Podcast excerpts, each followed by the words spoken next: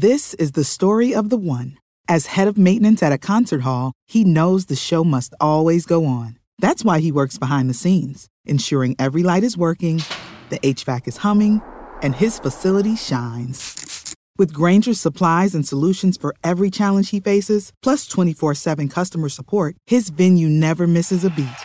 Call quickgranger.com or just stop by. Granger, for the ones who get it done.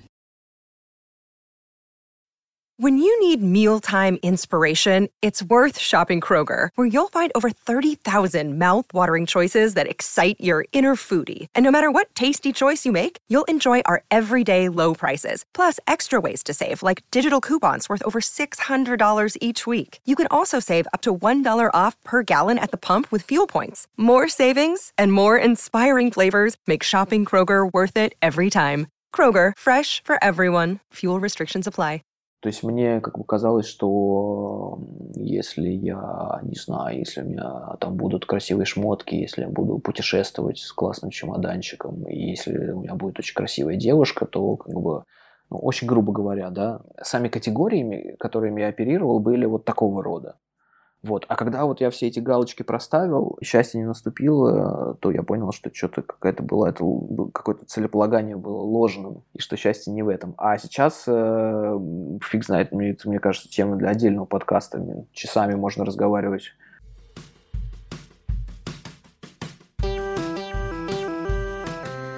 Всем привет! Меня зовут Кристина Вазовский, и это «Провал» подкаст о ситуациях, в которых что-то пошло не так. Спасибо большое, что вы слушаете мой подкаст. Я очень радуюсь.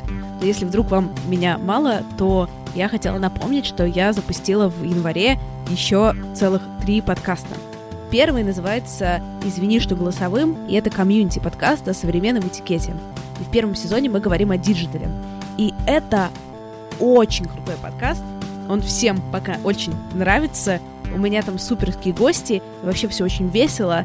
Так что если вас интересует, а зачем люди закрывают э, лица своих детей смайликами, эмоджи, и как сделать так, чтобы вас Паша Федоров не забанил, а, и кто такой Паша Федоров, может быть, вам тоже интересно, обязательно э, слушайте, идите слушать, вам будет классно.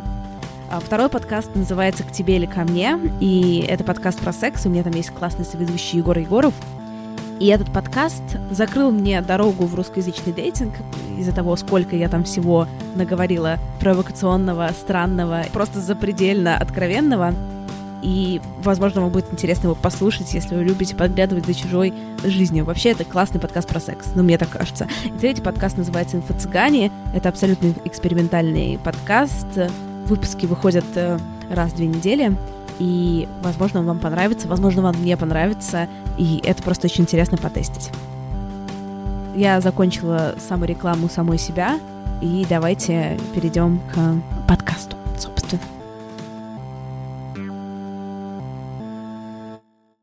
Сегодня у меня в гостях Данила Антоновский, сооснователь сервиса Ясно. Данила, привет. Кристина, привет. Во-первых, мне кажется, слушатели провала довольно хорошо знают, что такое сервис Ясно, потому что я вас рекламировала несколько раз, но я хочу сказать слушателю, что это не реклама.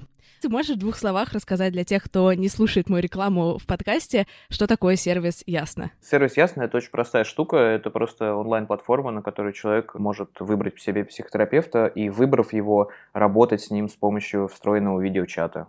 Все настолько просто. Ты можешь в двух словах рассказать, в принципе, ну, каком-то своем бэкграунде, насколько тебе как бы интересно, что именно рассказать. Да, я могу, ну просто чтобы дать представление людям о том, кого именно они будут слушать. Единственное, у меня были все время сложности и остаются, наверное, до сих пор с профессиональной самоидентификацией, потому что я на протяжении жизни занимался каким-то чудовищным количеством разных дел.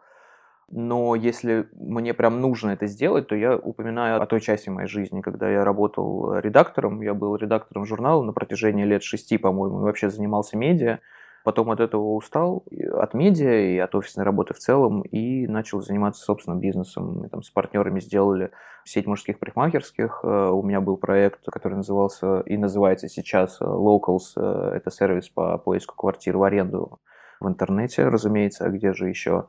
И вот сейчас последние там, года два, два с половиной я занимаюсь вот этим, собственно, сервисом психотерапевтическим, который называется «Ясно». Давай начнем с медиа. Ты можешь рассказать вообще э, немножко про тот период своей жизни? Слушай, ну это был на самом деле довольно чудесный период моей жизни, потому что я был, э, мне было меньше лет, и у меня все было первый раз, и я попал в журнал, это был журнал GQ, и меня как-то туда без опыта взяли э, абсолютно какого-то ничего не понимающего в медиа человека и позволили ему быть редактором, за что я, собственно, до сих пор главному редактору Коле Ускову очень благодарен.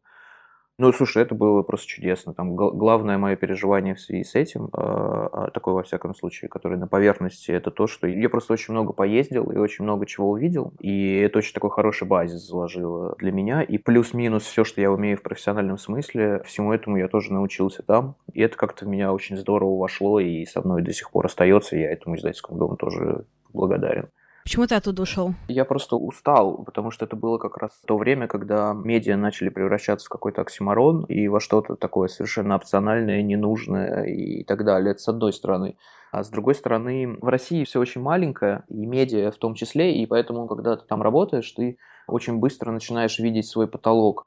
Не факт, что ты его достигаешь, но ты можешь очень быстро его спроецировать, просто понять, что вот типа через 3-4 года я буду здесь, а дальше все, а дальше потолок. Выше я не поднимусь. То есть я там буду, не знаю, главным редактором журнала. И это как бы до пенсии ты им остаешься. И вот это вот отсутствие какого-то потенциала и вектора развития меня начало довольно сильно тяготить. Я сначала думал, что дело может быть просто в том, что я устал от конкретного издания. Я пошел на месяц в журнал Афиша работать. Понял, что нет, дело было не в конкретном издании, а вообще как бы в медиа и в офисной работе вернулся ненадолго обратно в Конденас, и все, начал уже своим бизнесом заниматься. То есть тебя в целом достаточно сильно тревожило то, что ты какая-то предсказуемость. Мне кажется, люди очень многие за ней идут. Для многих это скорее плюс, чем минус. То, что ты понимаешь, где ты будешь, и это классное место. Ну, видимо, мне оно не казалось настолько классным, и плюс, ну, у меня просто есть такая черта, я думаю, как и у многих людей, что у меня такое несколько идеализированное представление о карьере и вообще о своем жизненном пути, что как только я вижу какое-то место, выше которого я не могу подняться, у меня сразу вот возникает этот какой-то такой философский вопрос, типа, ну, ну а дальше что?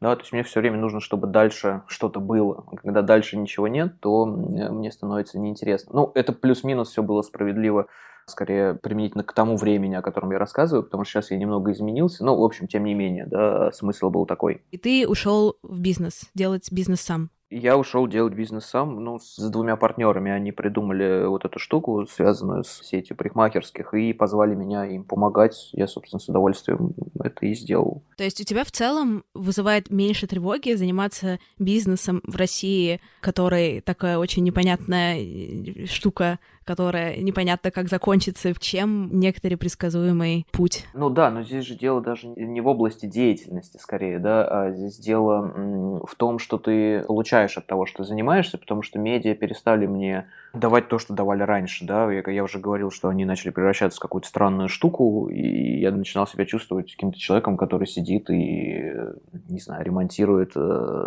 напольные часы. Типа там 50 лет назад это была прекрасная работа, и к тебе каждый день приходили люди и приносили эти напольные часы, и ты их ремонтировал, а сейчас ну, ну, ты как будто какой-то немножко музейный работник. Смотри, я слышала такую штуку, поправь меня, если у тебя другое восприятие, что многие люди, которые работают так или иначе в журналистике, в медиа, у них есть нереализованные какие-то писательские амбиции. То есть это какой-то такой, знаешь, э, по крайней мере, внутри воспринимается как некоторый трамплин к настоящему тексту большому. У тебя такое было? У тебя были когда-то такие? У меня такое было, но просто, ты знаешь, об этом, я думаю, что вот это представление о журналисте как о wannabe писателе, там во многом сформулировано людьми типа Довлатова, который был журналистом и писателем и много рефлексировал на эту тему, но, собственно, сам же Довлатов писал о том, насколько разные эти два занятия. Там задействованы абсолютно разные участки мозга, и поэтому как только ты начинаешь заниматься журналистикой, и даже если ты при этом хочешь быть писателем, то ты как бы понимаешь, что это не то, чтобы там ступенька, и это просто абсолютно не связанные друг с другом вещи. Ты с таким же успехом вместо журналиста мог бы работать, не знаю, продавцом хлеба и это имело такое же отношение к писательству, как и журналистика, то есть никакого. Поэтому, да, э, собственно, отвечая на твой вопрос, у меня были какие-то писательские довольно идеализированные амбиции, но я никогда не воспринимал журналистику как ступенькой к их реализации. И возвращаясь к твоим писательским амбициям, которые у тебя все-таки были. Ну, я просто всю жизнь был довольно литературоцентричным человеком, типа много читал и что-то там с детства писал какие-то стихи и, и, и рассказы, и мне в какой-то момент начало казаться, что это мое жизненное призвание, дело всей моей жизни, и я как бы с этой мыслью очень долго жил, ничего не предпринимая, разумеется, потому что, как я сейчас задним числом понимаю, мне скорее нравился образ себя как писателя. То есть это просто разные вещи, хотеть быть писателем и хотеть писать. Да, мне вот скорее хотелось быть писателем, таким каким-то очень классным, умным, э, мудрым человеком в твидовом пиджаке, который сидит там за столом, на котором стоит зеленая лампа и что-то там как бы красиво пишет, таким, в общем, на Боковом 2.0. Я как-то долго, да, с этой мыслью существовал, она мне очень э, нравилась, я ее лелеял внутри себя. Ну, а в какой-то момент я начал что-то писать, и что-то написал, и куда-то кому-то отослал, каким-то знакомым, в какие-то журналы, и, а, разумеется, как любому начинающему писателю, мне казалось, что э, вот после того, как я нажал кнопочку Send, и мой рассказ куда-то улетел, то как бы, ну, все, сейчас будет просто мир изменится, меня объявят, э, собственно, тем же самым вторым Набоковым, и будет счастье, но произошло, в общем, ровно обратное, то есть на самом деле не произошло вообще ничего, мне везде вежливо и как-то без интереса какого-то отказали, и, в общем, сейчас задним числом вспоминая то, что я тогда писал, это было, конечно, все чудовищно фальшиво, нарциссично и, и пусто. И это все, собственно, произошло ровно по той причине, потому что я хотел не писать, а, а быть писателем. То есть я подходил к этому делу не со стороны его сути, а со стороны образа. А что ты чувствовал в тот момент, когда тебе не ответили или ответили? Мне было довольно неприятно это, потому что здесь еще просто нужно объяснить это то, о чем мы с тобой разговаривали перед подкастом, потому что я Опять-таки, я думаю, как и многие люди, у меня довольно нарциссическое строение личности, а это самое нарциссическое строение личности подразумевает, что твое самоощущение и твое мнение о себе, оно определяется исключительно по тому, что о тебе думают окружающие. И поэтому ты тратишь огромное количество сил и энергии на то, чтобы окружающие думали о тебе хорошо. И вот этот мой образ писателя на тот момент для меня был таким ультимативным орудием по достижению общественного одобрения, да, по достижению классности. И когда, когда это все зафейлилось, и когда стало понятно, что это орудие на самом деле не работает, то это было довольно тяжело, потому что это был удар не только по каким-то моим там бытовым планам, да, творческим планам, каким угодно, это был удар по какому-то ядру моей личности, да, одну из тех подпорок, на которых моя личность держалась, ее как бы так немножко выбили, и моя личность покосилась. А как ты с этим тогда справлялся? Потому что, опять же, гипотеза моя, поправьте, если я не права, что когда ты сталкиваешься с чем-то, с таким вызовом, да, твоего представления, наверное, о себе, о мире, о том, как это работает, то должен включаться какой-то копинг-механизм. Ты должен сказать себе, что они все дураки неправые. А, слушай, ты на самом деле, да, абсолютно права, но мне абсолютно не свойственен механизм, в рамках которого ты начинаешь во всех своих неудачах винить окружающих. Это, то есть, вот прям абсолютно не про меня, никогда у меня такого не было и так далее. Я просто скорее начинаю просто с другой стороны заходить. Это не очень относится именно к тому моменту, когда я столкнулся с отказами, потому что это был вообще период, когда на меня обрушилось довольно много каких-то предпосылок к переосмыслению того, что я на самом деле из себя представляю. То есть вот подобных сложностей их накопилось довольно много. И поэтому моим копинговым механизмом был на самом деле, э, мне кажется, самый здоровый из них, а именно интерес к тому, а, собственно, что же вот у меня происходит, да, если вот моя личность держится на каких-то тоненьких подпорках, и если их выбить, то все обрушится, да, то есть очевидно, что со мной что-то не так. Моим механизмом был этот интерес, который я и реализовал, придя в психотерапию как клиент. Мне просто интересно узнать как бы по-человечески, а вот когда с тобой происходят какие-то ситуации, потому что у меня, если честно, идет, если перекладывать эту ситуацию на, на себя, я бы испытала, наверное, чувство стыда. Мне хотелось узнать именно, если тебе нужно было бы описать чувство, чтобы ты, вот именно, может, не конкретно к той ситуации, но к ситуации как та, как бы ты описал? Чувство того, что ты вот с таким трудом а, вытащил какую-то настоящую оголенную часть себя, и ее не приняли, да, то есть это скорее про непринятие, то есть это скорее про непонятость, одиночество такое. И... Но если возвращаться как раз к механизмам, то я вот сейчас подумал о том, что у меня как-то, слава богу, всю жизнь был какой-то запас оптимизма, и столкнувшись с такими вещами, в которых я действительно мог бы в этих самых защитных механизмах утонуть, мой оптимизм все время перевешивал, и я просто как-то это в себе проживал, возвращался к прежнему состоянию и просто пытался к той же самой цели подойти с другого угла. Тебе легко раскрываться другим людям, просить их о поддержке? Нет. Мне это всегда было сложно. Сейчас с этим, там, последние четыре года, которые я нахожусь в психотерапии, к которой мы вернемся, какие-то вещи становятся делать легче, в том числе и, и вот то, о чем ты говоришь, да. Но я очень хорошо понимаю, как, как сложно это может быть. Если отвечать либо да, либо нет на этот вопрос, то да, конечно, да, сложно.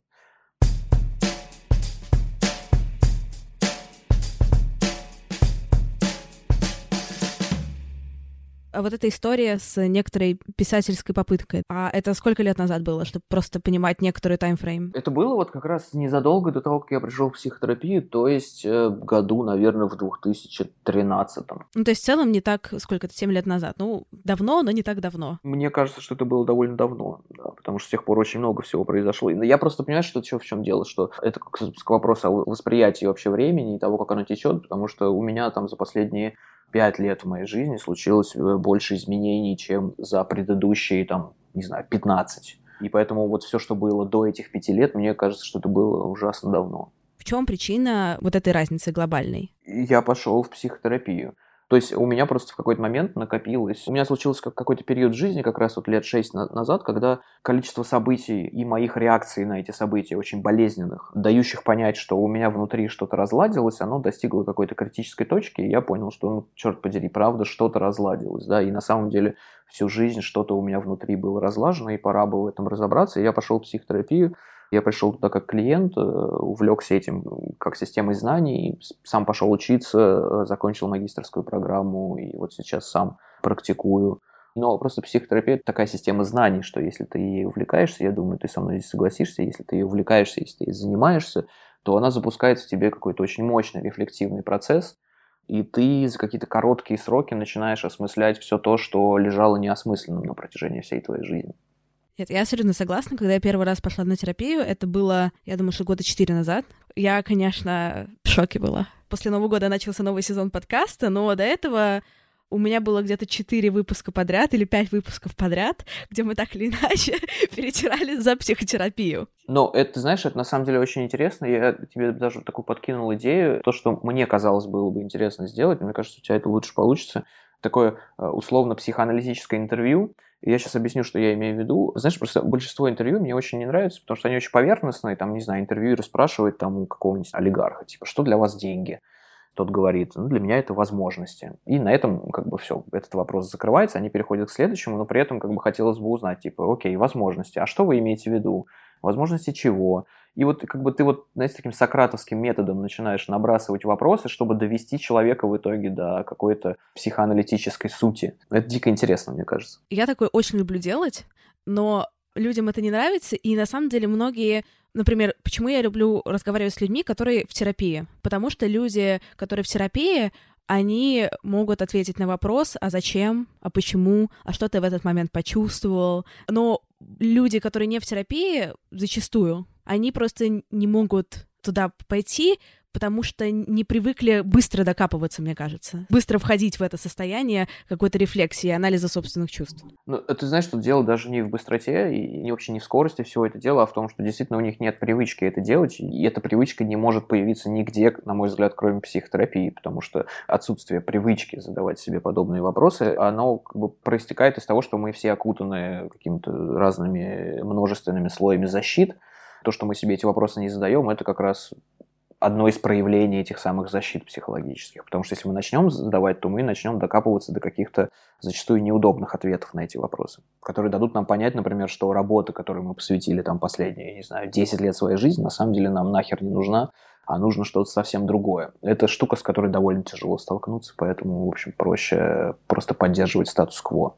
И я сейчас абсолютно без сарказма говорю, потому что часто действительно бывает проще поддерживать статус-кво, чем вскрывать все эти защиты и обнаружить что-то, что человек может просто не перенести. Да, я уже считаю, что всему лучше свое время, потому что я такой человек, что если я, когда я вижу какую-то проблему, мне прям хочется в нее закопаться, мне хочется ее решить, мне хочется сделать все по максимуму хорошо и так далее. В психотерапии это работает очень плохо, потому что чем больше ты пушишь, тем больше тебя все, все внутри пушит в ответ. Ну да, и в психотерапии есть еще такая штука, что если какой-то человек там сказал тебе, вообще кто-то тебе говорит, что я вот проходил там один или два года, не знаю сколько, и все про себя понял, то это главный показатель того, что человек не понял вообще ничего. Потому что прогресс психотерапии, на мой взгляд, э, определяется как раз вот ощущением того, что, господи, сколько всего еще осталось, да, сколько всего я еще не понял и так далее.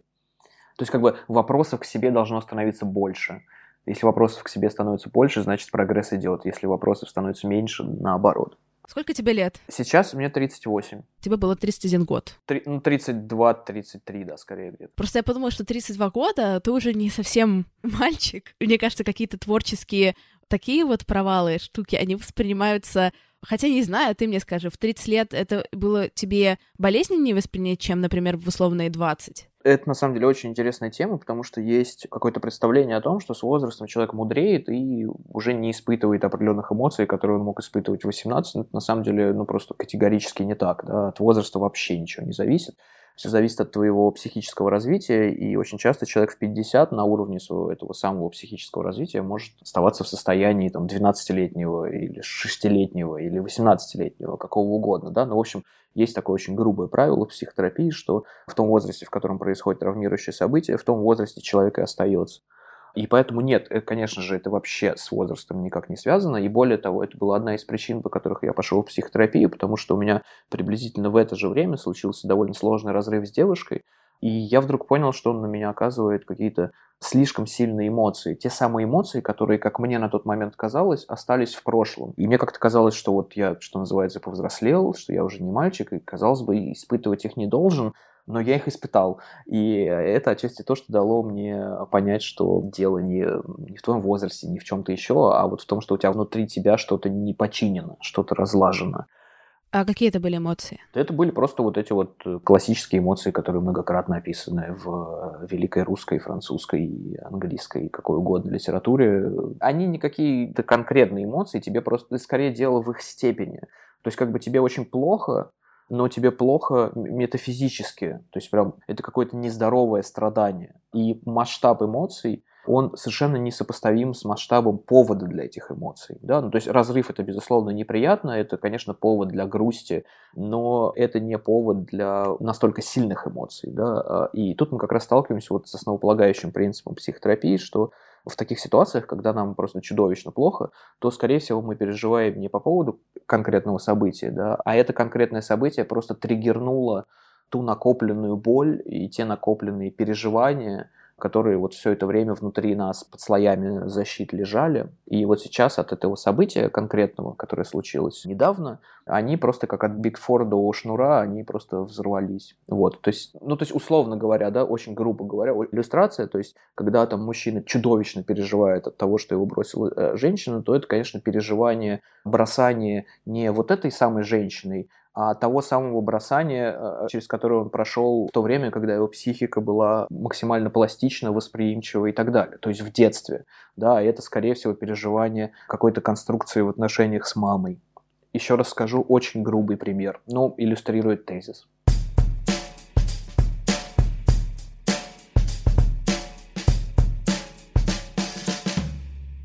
За вот этой болью разрыва с девушкой, а что там было внутри?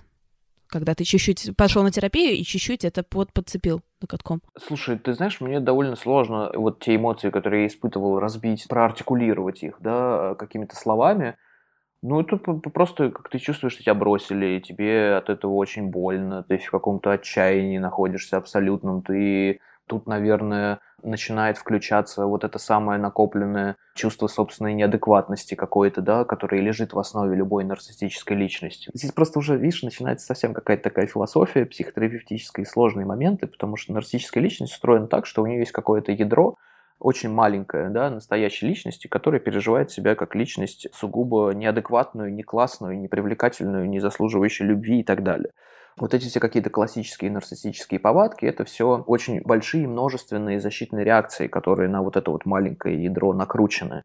И поэтому самое чудовищное, что может испытать человек нарциссического склада, это напоминание или намек на то, что на самом-то деле он не классный и не заслуживающий любви и так далее, и так далее, потому что это та эмоция, от которой он всю жизнь пытается себя уберечь. То есть он ее однажды испытал в детстве, и она оказалась настолько непереносимой, что его психика ему сказала, что типа, чел, вообще, типа, если мы это испытаем еще раз, мы как бы с тобой ебнемся, поэтому давай мы сейчас придумаем какое-то классное альтернативное объяснение тому, что произошло. Нарциссический человек выдумывает вот этот себе мир, где он на самом деле классный, любимый и так далее. Но в глубине этого мира есть вот ядро вот той самой изначальной эмоции, да, себя как незаслуживающий любви человек. Очень много нарциссических людей крайне эффективны в поддержании вот этих защит и могут, в общем, прожить всю жизнь в осознании себя как невероятно офигенных людей. Эта конструкция довольно шаткая, потому что в момент какого-то кризиса, там, не знаю, увольнения с какой-то очень важной работы или в момент бросания каким-то очень важным в жизни партнером, вот это ядро, оно начинает снова триггериться. Ну, то есть такое ядро твоей личности подвергается атаке. Это очень сложно. Вот ты ощутил некоторый такой супер зашкаливающий спектр. Ну, я ощутил пиздец. Ну, то есть это метафизический пиздец. Я не знаю, как вот, ну, то есть э, у тебя были ситуации в жизни, когда тебе просто вот чудовищно плохо, ты там катаешься по полу и плачешь. Я думаю, все так или иначе как бы там к этому подходили, да, с разной степенью удаленности. Ты можешь рассказать о своем детстве? Да, могу, но в нем, в общем-то, на самом деле не было ничего примечательного. То есть это было такое детство как детство. Ну, тут еще просто, знаешь, надо немножечко такой проброс в сторону, что большинство клиентов, там 99,9 клиентов, э, которые приходят в кабинет психотерапевта, они начинают свой рассказ о том, что ну или на ранних этапах терапии так или иначе заявляют о том, что, слушайте, ну моя проблема точно не в детстве, вот а, абсолютно точно. У меня было очень счастливое детство, хорошее там и так далее, и так далее. Ну и как бы надо ли говорить, что все это оказывается, в общем, совершенно не так, что начинают всплывать какие-то доказательства обратного. Не обязательно того, что детство было чудовищным, но начинают всплывать какие-то вещи, которые дают понять, что та картина, которую человек презентовал с самого начала, она идеализирована. Мне сложно довольно говорить о моем детстве, потому что это как раз тот период моей жизни, который я сейчас активно рефлексирую. И я вот сейчас понял, что когда тебя спрашивают о чем-то, что находится в процессе рефлексии, то как будто бы все немножечко расплывается, и тебе сложно об этом говорить. Ну, то есть в нем точно не было никаких вот каких-то конкретных событий, травматических тем более. А, потому что там вот те конфликты, внутренние, которые в детстве возникают, которые люди потом пытаются проработать у психотерапевта, они вызваны не всегда вот этим самым конкретным событием. Они вызваны не всегда тем, что там ребенка били, или что там, не знаю, что-то ужасное случилось или случалось регулярно. Хотя и этим тоже, но не всегда. Очень часто оно вызвано вот каким-то, знаешь, э, возможно, ты меня здесь поймешь, э, какими-то этими неосязаемыми нюансами в семейных отношениях, которые в итоге отложились на психике вот таким образом. Опять-таки, там какой-то простой пример, да, ты общаешься с человеком, который абсолютно прекрасный, он улыбчивый, он с тобой разговаривает, и вообще все с формальной точки зрения делает чудовищно правильно. Но тебя не оставляет ощущение, что он на самом деле где-то не здесь и не с тобой, что как будто бы он эмоционально немножечко в тебя не включен. Такое, например, может быть, да, что родители, например, все делают очень правильно, но вот чего-то не хватает, эмоционального коннекта, возможно, да, потому что у всего же вот этого психического человеческого функционирования есть два уровня, когнитивный и эмоциональный. И вот на этом когнитивном-формальном уровне можно делать все очень правильно, но если к этому не приотачен эмоциональный уровень, то у ребенка все равно останется ощущение, что как будто бы его не любят или там не так сильно любят, как ему хотелось бы, как будто бы в нем не очень заинтересованы и так далее, и так далее. У тебя было в детстве ощущение, что тебя любят не настолько сильно, как бы тебе это было бы надо? Ты знаешь, нет, в детстве не может быть такого ощущения, потому что это ощущение для детской психики непереносимо, и психика, э, в общем, просто все усилия бросает на то, чтобы от этого ощущения закрыться и что-то с ним сделать.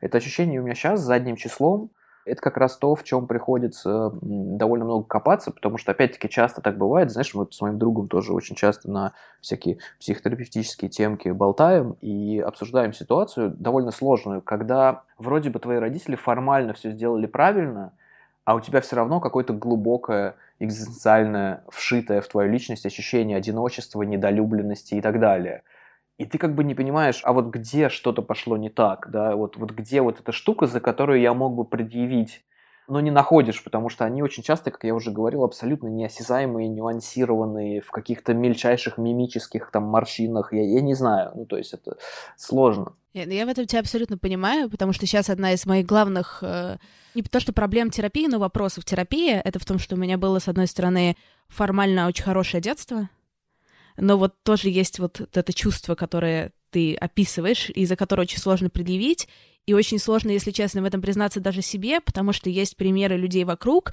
с очевидно дерьмовым детством, ну, то есть с насилием, с бедностью, с какими-то такими штуками, и очень сложно себе сказать, что у меня было формально очень хорошее детство, но при этом хуже, чем почему-то ощущается оно, условно, да, более трагичным, чем у людей, с которых формально все было хуже. Да, и вот, собственно, корни этой трагичности бывает довольно сложно иногда нащупывать. Но при этом это же все всегда возвращается к тебе вот сейчас. Я подцепляю самые вот эти вот болезненные какие-то свои моменты из детства через какие-то странные реакции, которые у меня происходят сейчас. То есть я, например, я такая, окей, вот у меня есть тоже такое, что есть какой-то определенный тип людей, которым мне очень хочется нравиться.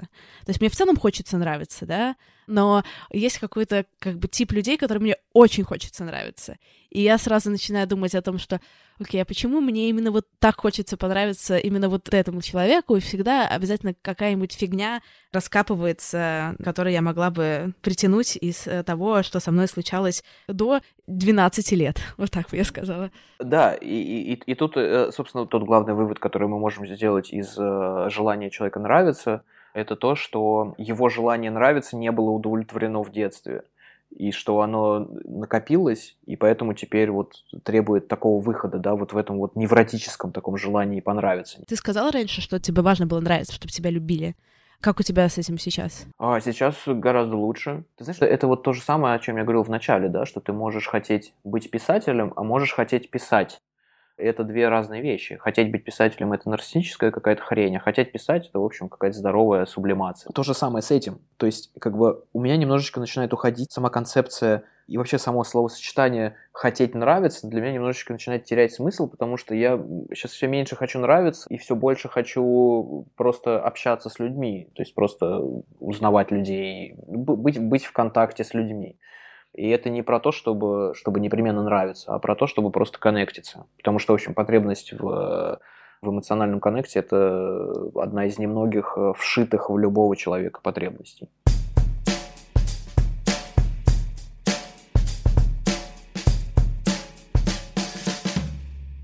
А когда ты думаешь, вспоминаешь или находишь какие-то артефакты о себе восьмилетней давности, десятилетней давности? Какие это в тебе эмоции вызывает? Ну, я, я иногда могу поморщиться, но в целом тоже морщусь все меньше и меньше, потому что, видишь, психотерапия дает еще одну очень важную штуку, которая заключается в том, что ты учишься переносить какие-то не классные стороны в себе. То есть ты просто начинаешь понимать, начинаешь прям правда проникаться этим ощущением, что человек — это не что-то одномерное, что в любом человеке есть и плохое, и хорошее, в том числе и в тебе. Даже, знаешь, не плохое и хорошее, а вот там, если вернуться к обсуждению нарциссизма, классное и не классное. И как только ты начинаешь принимать свои не классные стороны, да, и начинаешь понимать, что это, в общем, нормально, да, что это просто вот как бы часть того, что ты человек, то все становится проще. И это становится проще еще в том смысле, что как только ты принимаешь не классные части себя, ты тут же начинаешь принимать не классные части других людей. И вообще, на самом деле, перестаешь смотреть на мир, пытаясь поделить его на классные и не классные. Это тоже какая-то довольно сложная, очень выматывающая штука, с которым приходится жить очень многим нарциссическим людям, потому что это отнимает чудовищное количество усилий. Ты просто смотришь на мир, и вот бессознательно его, он просто для тебя делится на вот что-то классное и что-то не классное. Ну, это же так не работает, да. А у тебя сильно изменился круг общения за последние пять лет? Это хороший вопрос. Э, ты знаешь, он у меня просто появился потому что у меня, по сути, никогда не было э, каких-то устоявшихся кругов общения. Извини, пожалуйста, ты можешь рассказать, что вообще ты понимаешь под э, кругом общения, чтобы мы были на одной волне, и почему... Да, я, я во-первых, понял, что я могу это объяснить. Это очень просто, потому что э, общение нарциссического человека с людьми проистекает следующим образом. Нарциссический человек встречается там с одним человеком или с несколькими, и там вместо того, чтобы просто общаться, быть собой, обмениваться какой-то информацией, эмоциями, ощущениями и так далее, он э, все усилия тратит на то, чтобы поддерживать свой образ в глазах других людей. И это, конечно же, никакое не общение, это какая-то хрень, потому что ты сидишь и пытаешься играть какую-то роль. И это, во-первых, отнимает очень много усилий. Именно поэтому многие нарциссические люди, они там говорят, что мне так сложно общаться с людьми, я так устаю, люди из меня высасывают энергию и так далее. Никто ни из кого энергию не высасывает, просто э, в этом случае если вы чувствуете, что у вас мало энергии после общения, если вы нарциссический человек, то это, скорее всего, та энергия, которую вы потратили на то, чтобы казаться классным вместо того, чтобы просто быть самим собой и сидеть, э, хорошо проводить время. Вот, поэтому у меня не было круга общения, да, потому что мне было просто тяжело общаться с людьми. Я часто думаю о том, что я устаю от общения с людьми. Ну, то есть не со всеми, но у меня просто есть такой механизм, что если я чувствую себя не очень комфортно, я замолкаю и начинаю слушать. Есть ряд людей, которым очень хочется выговориться. И мне очень сложно отстроить какие-то свои границы, потому что начинается больше какого-то давления, и я закрываюсь еще больше, и тогда я очень устаю. И такое у меня получается довольно часто, особенно потому что довольно много людей меня знает точнее, познакомилась через подкаст, а в подкасте я в основном слушаю. С тобой я говорю э, исключительный процент времени. И, конечно, возможно, это не отменяет того, что, возможно, это правда, но это тогда правда не общение, если это односторонний контакт, и тогда это не противоречит тому, что ты говоришь. Да, смотри, я просто хотел бы оговорить, я просто привел один из э, там, миллионов возможных вариантов, почему можно испытывать усталость при общении. Я скорее да, говорил про себя, и я, скорее всего, говорил про людей нарциссического склада. Но люди не нарциссического склада тоже могут испытывать усталость при общении. И вообще надо понимать, что когда ты сидишь и общаешься с человеком, и на тебя вдруг накатывает усталость, скука, начинаешь зевать там, и так далее, и так далее. Потом, вообще, что такое скука? Да? А скука – это всегда подавленные эмоции. И вот эта вот усталость и скука, она возникает тогда, когда ты попадаешь в некомфортную для себя ситуацию, по поводу которой тебе запрещено высказывать эмоции. Слушай, я был таким довольно социопатическим человеком. Я не хочу в суе употреблять этот термин, который как бы абсолютно определенные вещи означает, но я употребляю его в каком-то общем значении, что как бы мне было сложно общаться, и поэтому у меня некой такой надстройкой на мой образ писателя был еще образ такого как бы человека, который вот закрылся в своей квартире с книгами, сидит, что-то там в них ковыряется, и который как бы, в общем, парит над этими всеми условностями, в том числе и над необходимостью человеческого общения. У меня было много общения светского на каких-то вечеринках и так далее, но вот такого там, чтобы ко мне кто-то заходит в гости, или я к кому-то захожу в гости, и мы что-то там просто сидим говорим по душам, такого не было, и вот сейчас такое есть это какие-то новые люди у тебя все-таки появились? Или это такое постепенное, или старые, те, которых ты даже не думала в этом ключе, у вас как-то изменилась динамика между вами? И то, и другое. И появились и новые, и старые начали выступать в, каком, в какой-то уже другой роли. Сейчас ты чувствуешь, что у тебя есть близкие люди, которые тебя знают настоящего тебя, и перед которыми тебе легко раскрываться и быть собой? Да, конечно. Ну, то есть, как бы раскрываться перед другими людьми, в принципе, вообще сложно даже какому-то идеально здоровому человеку, которых не бывает, но как бы если даже он был, даже ему это было бы сложно, но в целом, да, как бы есть люди, перспектива открытия которым не вызывает у меня какой-то тревоги и каких-то других эмоций, а наоборот у меня есть ощущение, что да, как бы меня поддержат, примут и так далее. Я не совсем понимаю, что ты имеешь в виду, когда говоришь открываться, да, потому что у меня есть ощущение, что ты это имеешь в виду, что открываться это значит, что ты общаешься, общаешься с человеком, и ты какой-то не совсем ты, а вот открыться это значит показать настоящего себя. У меня просто немножечко не так. Я просто э, постепенно учусь и, в общем, достиг в этом каких-то успехов в том, чтобы просто быть таким, какой я есть. Что ты имел в виду, когда говорил открываться? Правильно ли я тебя понял? Я это употребила скорее как некоторый штамп. Я имела в виду, когда я это задавала, про то, что ты подпускаешь людей к себе близко. Вот это не про то, что что-то из себя, я не знаю, это одно и то же из себя что-то изображать и людей близко не подпускать, или это разные вещи? Я думаю, это разные вещи. Опять-таки, просто, а что ты имеешь в виду, когда ты говоришь подпускать людей близко? Что это для тебя значит? Это значит, что они увидят что-то, чего не видят большинство других? То есть ты им что-то покажешь из того, что ты не показываешь другим? Или это что-то другое значит? Ну, я думаю, что это про то, чтобы делиться. Не чем-то, смотрите, вот я показываю так, а есть на самом деле так, а про то, что я показываю А, а есть еще Б и В. Ну, понимаешь, это не, не противоположные вещи, а скорее некоторые расширения спектра. Я понимаю, ну, то есть поправь меня, если я не прав, но я из этого делаю вывод, что Б и В ты все-таки немножечко опасаешься предъявлять большинству людей. Ну, смотри, у меня есть специфика в том, что я работаю довольно в публичном жанре, и чтобы для своей какой-то... И я все равно так или иначе, хотя я честно общаюсь там и в подкасте, и в каких-то своих социальных сетях, но все равно это подкасты социальные сети, а я не, не этот человек. Поэтому, да, все равно есть вещи, которые ты видишь про меня только когда мы начинаем с тобой общаться и дружить, а не когда, например, мы с тобой общаемся по работе или как-то вот как э, в подкасте, как э, интервью. Да, я тебя понял. Ты знаешь, у меня немножечко не так, потому что, ну, то есть это то, о чем я говорил, да, что я э, в какой-то момент начал переставать делить себя на вот эти А, Б и В, да, что вот есть А, которые я могу легко предъявлять всем, Б, который я могу предъявить там близким друзьям, и В, который э, что-то, что я могу предъявить только вот самым близким людям. Я себя не делю, да, вот есть как бы я со всем набором алфавита, я считаю, что совершенно не надо тратить энергию на то, чтобы держать Б, В и там до буквы Я где-то скрытым от человеческого взгляда, да, тем более, что от наших усилий это часто не зависит, да, наверняка ты часто сталкивался с тем, что ты общаешься с человеком, а вдруг у тебя В просто выскакивает независимо от твоих усилий, которые ты прилагаешь для того, чтобы его скрыть. Оно выскакивает, и ты потом такая, блин, что сейчас произошло, черт подери, зачем я вот это сделал, сказал или там, и так далее.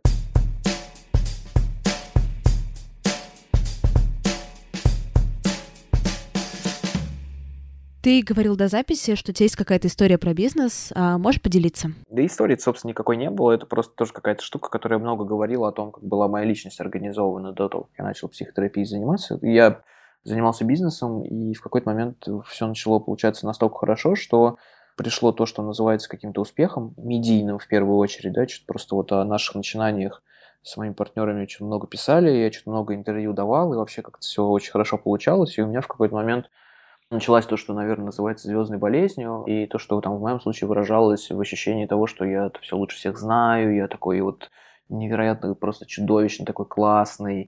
То есть как это для меня было устроено, что э, э, если я классный, то все остальные автоматически менее классные. И я в какой-то момент начал ловить себя на том, что веду себя с окружающими людьми именно таким образом, как если бы они были менее классными.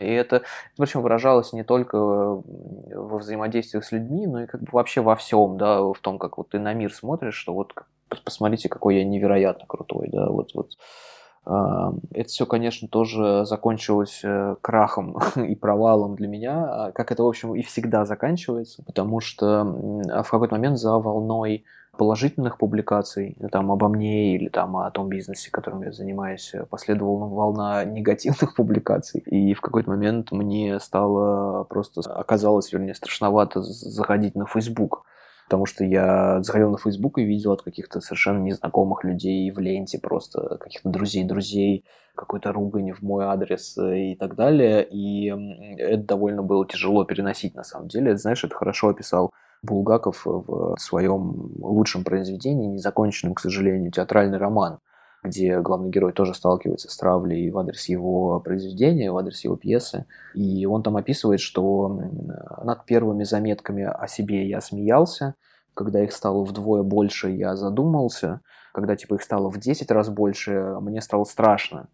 И это на самом деле действительно так работает, потому что а, когда тебе пишут какое-то говно и какие-то первые комментарии, заметки, ты такой ха-ха-ха, я такой ироничный и классный человек, который вне условности, я все понимаю и вообще похуй.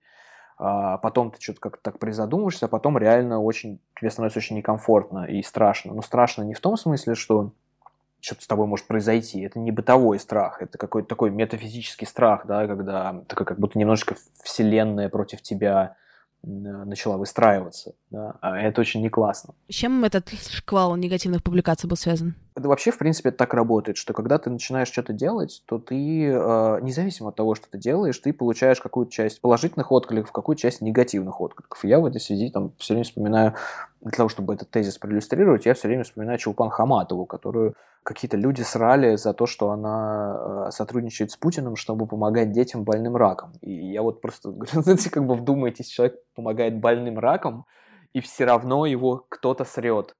Ну, в моем случае количество негативных откликов было еще помножено на 10, собственно, моей самонадеянностью, высокомерием, э, ощущением себя как какого-то невероятно классного чувака, который самый классный, а все остальные говно и так далее, и так далее.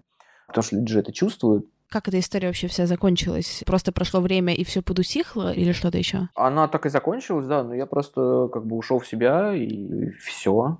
Она никаких эм, каких-то долгоиграющих э, эффектов на меня не оказала, и не было, э, опять-таки, каких-то конкретных событий, которые произошли из-за этого. Я об этом просто вспоминаю, потому что это была штука, с которой мне было некомфортно существовать, но я как-то вот просуществовал и, и нормально. Ну, вот пошел в психотерапию в том числе, отчасти поэтому. Ты можешь описать, какое у тебя было понимание счастья тогда? Да я не уверен, что оно у меня сейчас есть. Ну, просто, видишь, язык – это такая довольно тоже интересная штука, потому что есть какие-то слова с очень общими понятиями, и иногда бывает довольно сложно сформулировать, э, что именно конкретно ты хочешь в это понятие вложить. Э, ну, у меня тогда было понятие счастья довольно простое. То есть оно было очень бытовое, то есть мне как бы казалось, что если я, не знаю, если у меня там будут красивые шмотки, если я буду путешествовать с классным чемоданчиком, и если у меня будет очень красивая девушка, то как бы, ну, очень грубо говоря, да, сами категориями, которыми я оперировал, были вот такого рода. Вот. А когда вот я все эти галочки проставил, счастье не наступило, то я понял, что что-то какая-то была, это какое-то целеполагание было ложным, и что счастье не в этом. А сейчас, э, фиг знает, мне, это, мне кажется, тема для отдельного подкаста. Часами можно разговаривать ну да, мне кажется, вот то, что ты называл, условно говоря, 8 лет назад счастьем, это такое, типа, успех классический. Да, такой московский, хипстерский, нарциссический успех, да, абсолютно. Такой супер фальшивый, вообще в себе ничего не содержащий, ложный и так далее.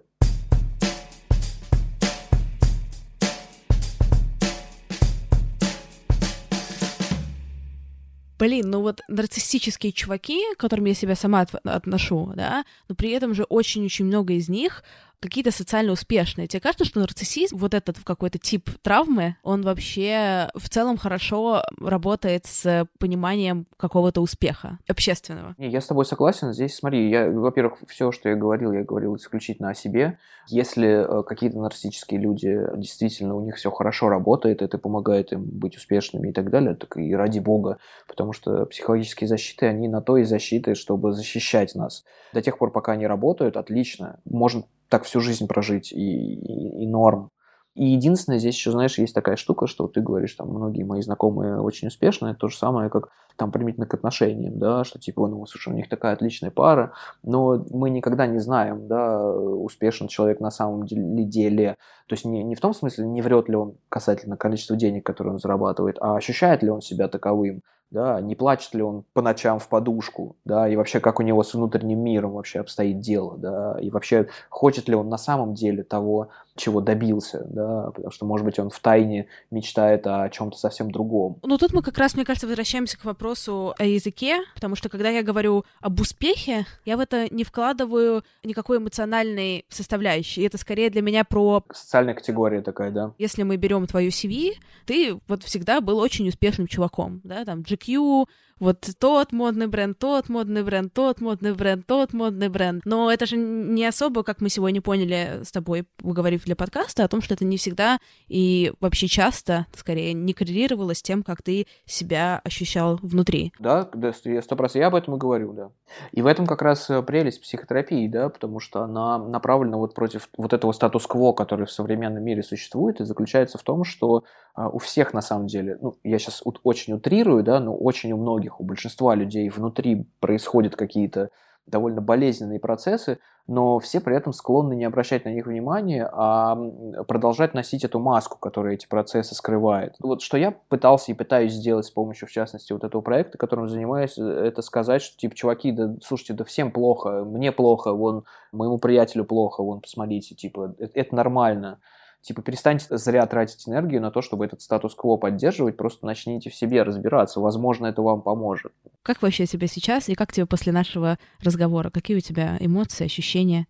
Да, после разговора нормально. Ну, то есть, ну, ты, ты, знаешь, мне просто единственное сложно все время разговаривать о психотерапии, потому что сколько бы и с кем бы я ни говорил, у меня все время есть ощущение, что много всего недоговорено, много осталось непонятно, и многое хотелось бы уточнить.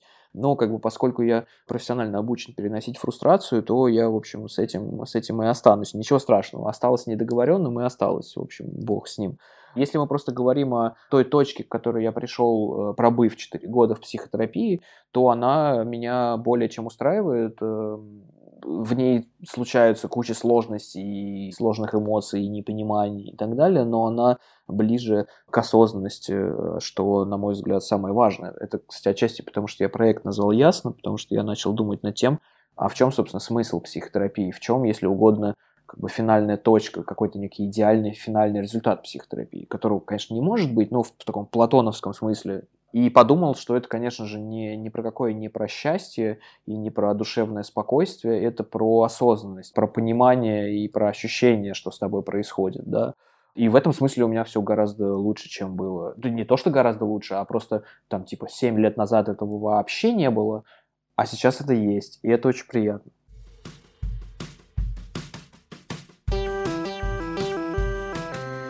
С вами была Кристина Вазовский, и это был «Провал». Спасибо большое, что дослушали до конца. Я всегда очень радуюсь. И напоминаю, хотя вам, наверное, я уже достала за полтора года подкаста, что отзывы в iTunes и отзывы в CastBox и отзывы в остальных платформах — это по-прежнему супер важно и помогает новым слушателям узнавать о подкасте. Также я супер люблю и мне супер радует, когда вы делитесь э, подкастом в своих сторис, например, в Инстаграме, я все репощу себе, я смотрю, радуюсь, показываю маме. Поэтому делайте так, пожалуйста. Если у вас есть какая-то обратная связь, вы можете найти меня в Телеграме, собачка Крис Вазовский, или в Инстаграме, собачка Крис Вазовский, написать мне лично. Я стараюсь всем отвечать. Спасибо, что слушаете, спасибо, что пишете приятные вещи, спасибо, что мы вместе, спасибо, что вы рядом. Всем хорошей недели, всем хороших выходных, пока-пока.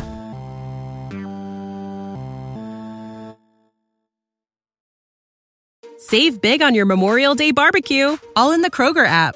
Get half gallons of delicious Kroger milk for 129 each, then get flavorful Tyson natural boneless chicken breasts for 249 a pound, all with your card and a digital coupon.